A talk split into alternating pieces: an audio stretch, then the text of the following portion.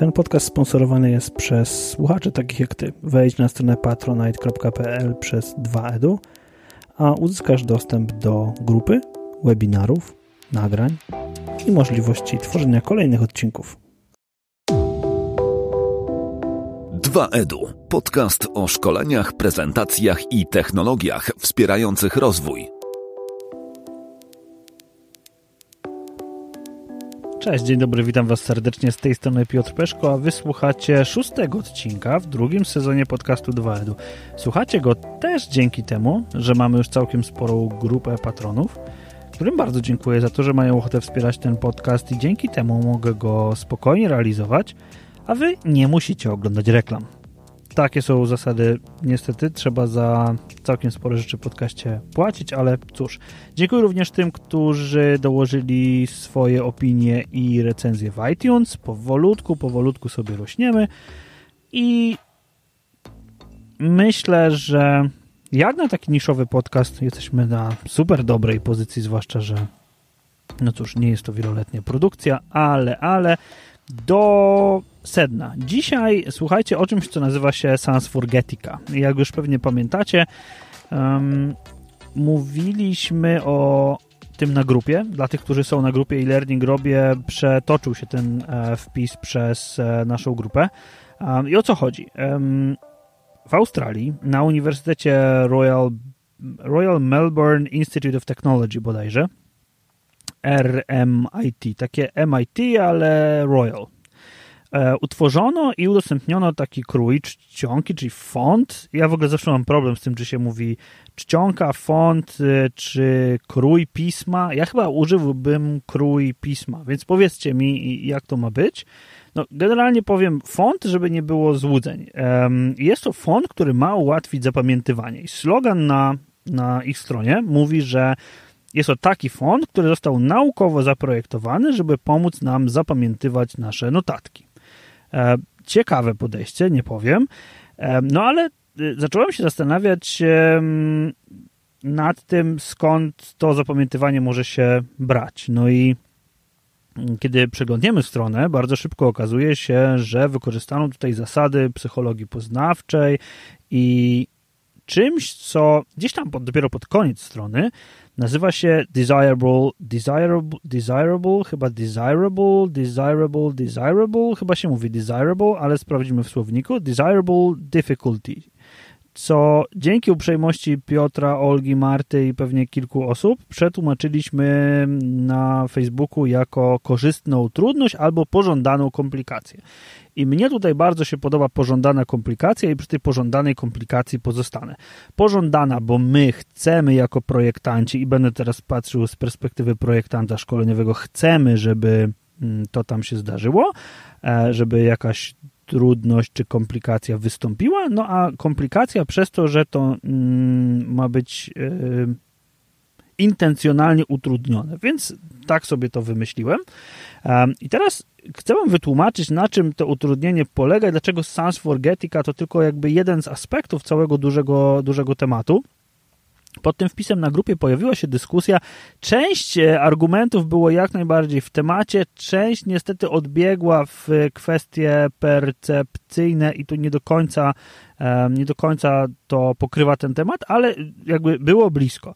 Więc teraz, jeżeli popatrzymy na, na to, jak sam font wygląda i spróbujemy zrobić jego dekonstrukcję, no to żeby wam opisać podcastowo, jak to wygląda dla tych, którzy będą tego tylko słuchać, a nie będą zaglądać na stronę, no to okazuje się, że y, każda litera pochylona jest w lewo. Nie tak prawo jak, nie, nie, nie w prawo jak w italiku na przykład, tylko w lewo. Takie lewo pochylone um, litery często znajdują się na przykład na jakichś mapach. No i um, drugi poziom utrudnienia Czyli pierwszy to to pochylenie w lewo, co jest dla nas mało naturalne, a drugi to jest taki, że mm, w każdej literze, w każdym glifie, bo chyba tak się nazywa w kroju ta pojedyncze, pojedyncza literka, chyba się nazywa to glif, e, w każdej literze brakuje dość istotnego fragmentu i przez to nasz mózg ma trudniej, bo musi te fragmenty uzupełniać, żeby rozpoznać literę. Uf. Mniej więcej na tym polega Sans Forgetica. E, I teraz, patrząc, jak przeglądamy mm, sobie te artykuły, które się ostatnio pojawiły, no to one mówią, że Sans Forgetica ułatwi zapamiętywanie, że um, będzie łatwiej zapamiętać notatki, że to jest w ogóle przełom i tak dalej. Ale bardzo niewielu miejscach, w niewielu miejscach pojawia się to, że ta pożądana komplikacja to jest jednak komplikacja, to jest utrudnienie, że z jednej strony Sans Forgetica na przykład ułatwi zapamiętanie czegoś, ale jednocześnie utrudni nam czytanie.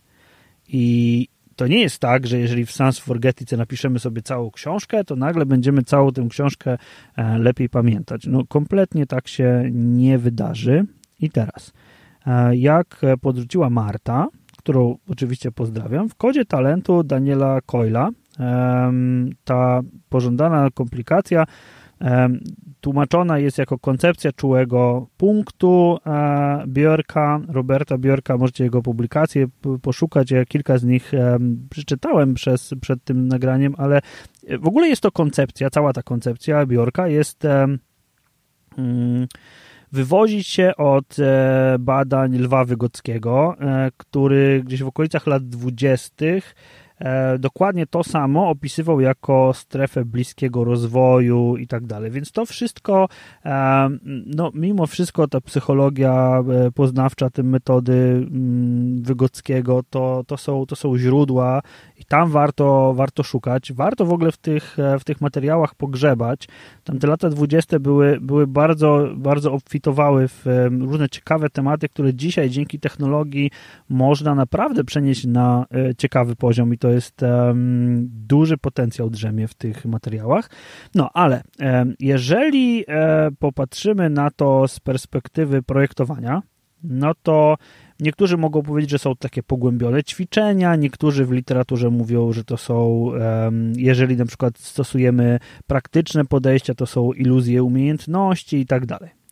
Jeżeli popatrzymy na to z perspektywy osób planujących i projektujących szkolenie, no to celem jest takie zaplanowanie naszego szkolenia, takie rozszerzenie konstrukcji tych e, metod, które stosujemy, na przykład jakichś ćwiczeń, aby była ona trudniejsza niż jej pierwotna z założenia łatwa wersja. Czyli projektujemy sobie szkolenie. Wszystko ma być łatwe, super przystępne, ładne slajdy, proste ćwiczenia, angażujące itd., tak itd. Tak Ale ta pożądana komplikacja i projektowanie tych pożądanych komplikacji mówi nam tak. Dla kluczowych obszarów tego, o czym uczysz, zrób tak, żeby ta metoda była trudniejsza niż jej pierwotna, łatwa wersja i żeby doprowadzała oczywiście do celu, ale w sposób trochę trudniejszy niż e, ten, który zaplanowałeś. Bo jeżeli nasz mózg wysili się pracując nad rozwiązaniem tego zadania, dochodząc na przykład samemu do rozwiązania, to dużo lepiej zapamięta to niż e, kiedy mu to podamy na tacy. Czyli to, że czasami ludzie mówią, a szkolenie było dobre, wszystko było podane na tacy i w ogóle drogi na skróty e, i, i wszystko jest super, to wcale nie musi znaczyć, że to szkolenie było dobre, bo czasami do niektórych rzeczy trzeba dojść samemu albo dojść w sposób e, trudny, dojść w sposób, który obarczony jest e, wysiłkiem. No i kiedy zaczniemy grzebać głębiej w samej idei tej pożądanej komplikacji, czy czy, czy tej takiej pożądanej trudności, to bardzo szybko trafimy właśnie na badania wspomnianego już Bjorka i jego żony. I badania w tym zakresie zostały zapoczątkowane e, właśnie przez Roberta Bjorka i on skupiał się na tym, że w momencie, kiedy się uczymy i staje przed nami jakieś wyzwanie, to uczenie staje się procesem jeszcze trudniejszym niż było do tej pory, a w momencie napotkania takiej komplikacji nasze przyswajanie informacji spowalnia. I jest łatwo przyswoić i ten materiał jest trudniej przyswoić, ale przez to, że przyswajamy go trudniej i wolniej, no to łatwiej zapamiętujemy. I zapamiętujemy na dłuższy czas, czyli drogi na skróty, na tacy, szybko, szybko, karteczka i do przodu, fajnie, ale nie, jeżeli potrzebne jest długotrwałe zapamiętanie pewnej rzeczy. I teraz, dla mnie to jest o tyle ciekawe, że projektując szkolenia czy stacjonarne, czy te online, zawsze, ja sam, zawsze dążyłem do tego, żeby dana treść była przedstawiona w sposób najłatwiejszy, najbardziej przystępny. Czasami dorzucałem ćwiczenia, ale tutaj myślę, że te ćwiczenia były mm, bardziej pokazaniem praktycznym czegoś, albo takim energizerem, jak to się ładnie mówi, czyli takim elementem dodającym trochę energii, rozruszającym, ruszającym grupą, niż elementem utrudniającym pewne rzeczy. I teraz, mm, kiedy spowolnimy to przyswajanie, ale podniesiemy poziom przyswajania tych informacji, no to okazuje się, że mamy lepsze jakościowo, lepsze jakościowo szkolenie. I teraz nasz mózg musi się przy uczeniu natrudzić. Jeżeli musi się natrudzić e, bardzo, to trudniej o tym zapomina. Z drugiej strony, właściwe zaprojektowanie elementów, które możemy określić jako trudne, a do których no, będę o nich jeszcze mówił, sprawia, że to przyswajanie informacji jest trudniejsze, tak? Czyli jeszcze raz, żeby tego, żeby, żeby powiedzieć to możliwie prosto.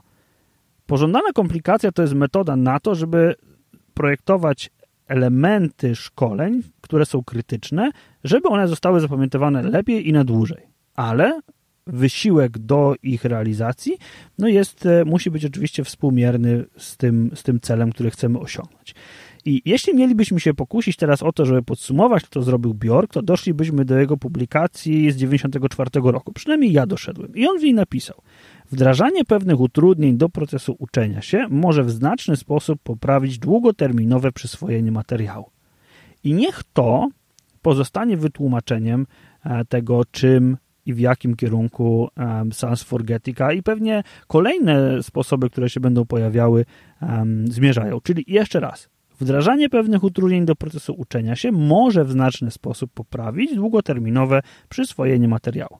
Więc okazuje się, że ta nasza Sans Forgetica to nowość w kontekście łatwości wykorzystania, no bo wybieramy sobie jakiś font um, z listy rozwijanej w naszej aplikacji do e-learningu i robimy w niej ćwiczenie, albo wybieramy sobie font i robimy z niego PowerPointa i robimy sobie w nim ćwiczenie, ale E, o ile to technicznie jest nowość, to z perspektywy psychologii poznawczej, uczenia się i tak dalej, no to wcale to takie nowe nie jest, bo mm, one, te, te dziedziny podają nam całe szeregi działań, które możemy zaszufladkować jako e, pożądaną komplikację. Jest e, dzielenie materiału, czyli rozciąganie go w czasie, mm, jak to mówią ładnie anglosasi spacing, dzielenie materiału takie postaci tak zwanego drippingu, czyli codziennie dostarczamy 5 minut materiału.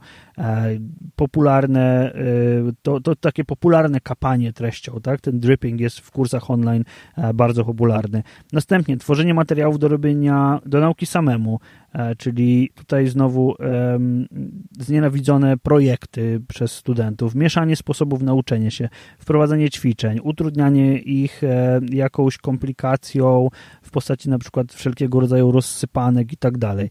E, właśnie celowe wprowadzenie tego nieuporządkowania dla osób, e, które już mają podstawową wiedzę, czyli wprowadzanie błędów w, materiału, w materiale, działania sprawiające, że materiał jest trudniejszy do przeczytania i tutaj Sans Forgetica to jedna rzecz, ale na przykład też próbowano drukować na jasno-szarym papierze trochę ciem, ciemniejszo-szary tekst, tak, i w nim robić definicję po to, żeby, żeby dostanie się do niej było, było trudniejsze. I jeżeli pomyślicie o tym, e, co by to jeszcze mogło być, to tutaj ciekawym, e, ciekawą alternatywą rozwojową, e, którą ja ostatnio obserwowałem, było na przykład zrobienie escape roomu.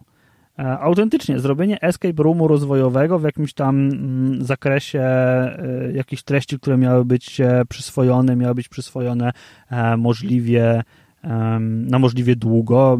Chcemy, chcemy w jakiś sposób wzbudzić motywację do, do przyswajania ich. Do zrobienia escape roomu było naprawdę świetnym rozwiązaniem, bo z jednej strony to była fajna zabawa, a z drugiej strony to było naprawdę e, trudne i naprawdę wymagające pod względem intelektualnym.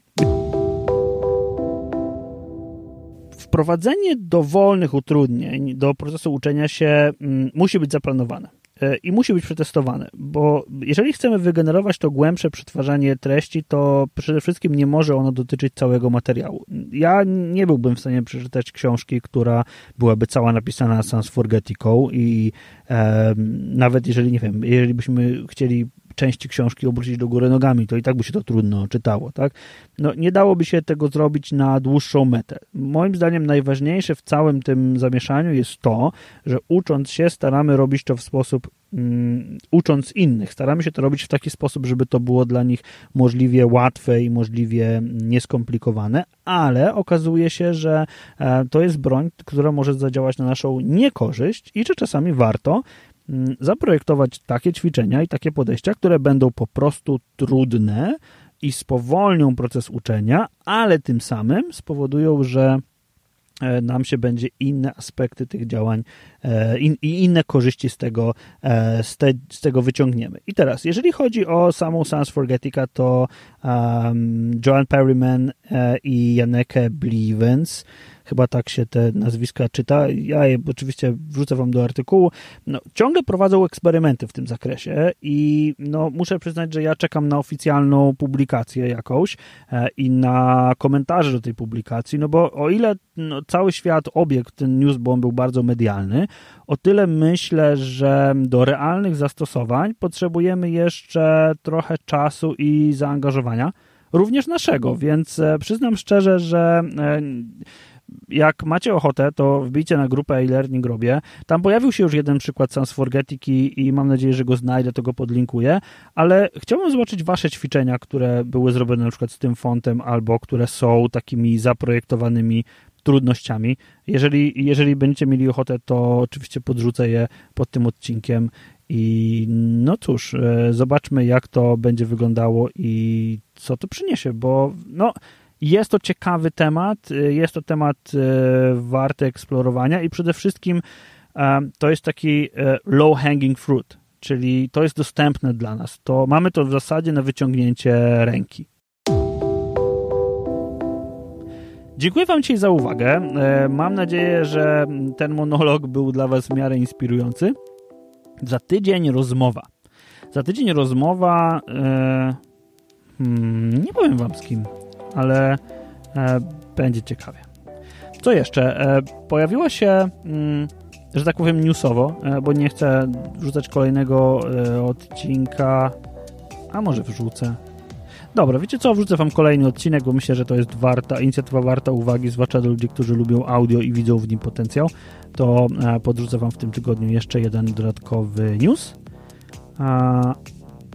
A teraz dziękuję Wam za uwagę i oczywiście do usłyszenia za tydzień. Trzymajcie się ciepło i zapraszam do wspierania podcastu na Patronite. Dzięki.